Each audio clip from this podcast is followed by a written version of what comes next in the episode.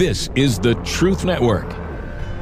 Hidden treasures of the Song of Songs, which is Solomon's.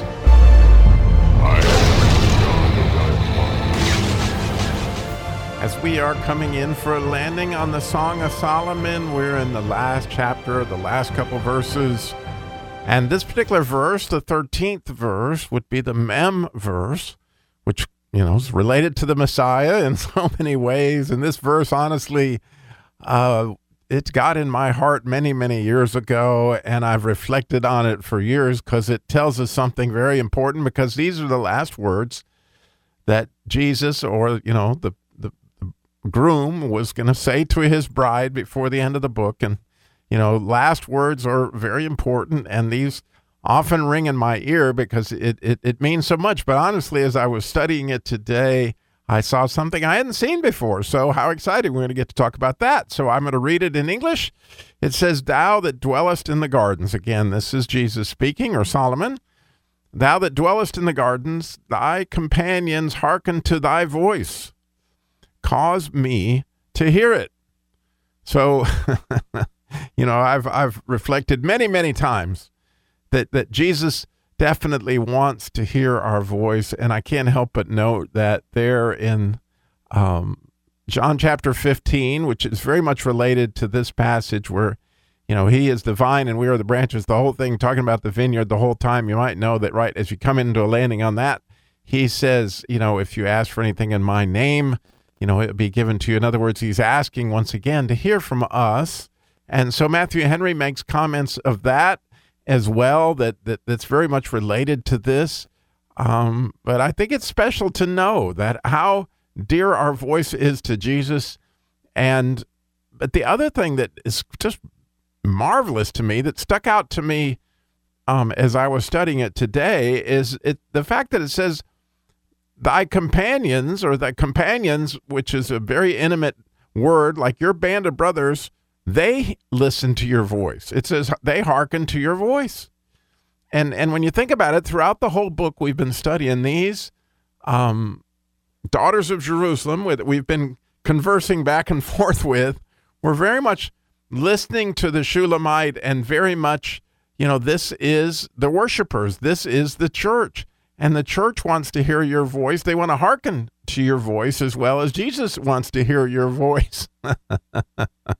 and that's hard for us to take because I, you know, I reflect back to when I uh, when Jesus called me to the to the Christian Car Guy show and and the very first thing I told him was like, Jesus, have you heard my voice? I mean, I don't have a good voice. It's not something that should be on the radio, which is hilarious now that I've been doing this for so long and so many people tell me, "Oh, you have a voice for radio." I always laugh when I hear that because I'm like, "No, I I never thought that about my own voice."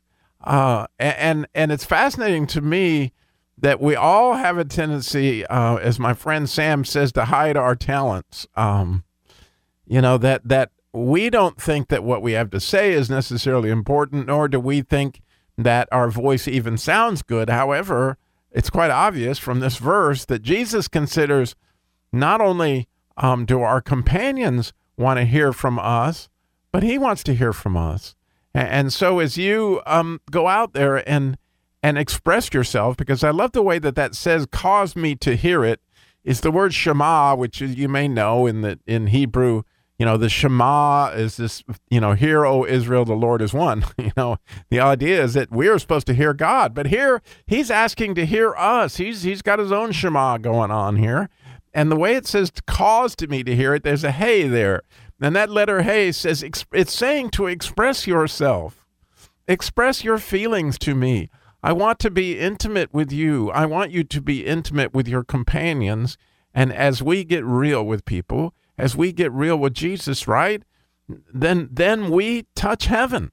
I mean, what we see this at boot camp time and time again that as the guys get real with their real requests, I mean, the real situation that's going on in their family, or the real situations of sin that they can't get a hold of, or whatever it is that you got in your life, you know, when you get real with it and you get intimate and you lay it out there and truly express what's going on, what you really, really want, you know, what's really going on in your heart, then, oh, it makes such a difference in your relationships with other people, with your wife, with your children, um, but most of all, of course, to Jesus.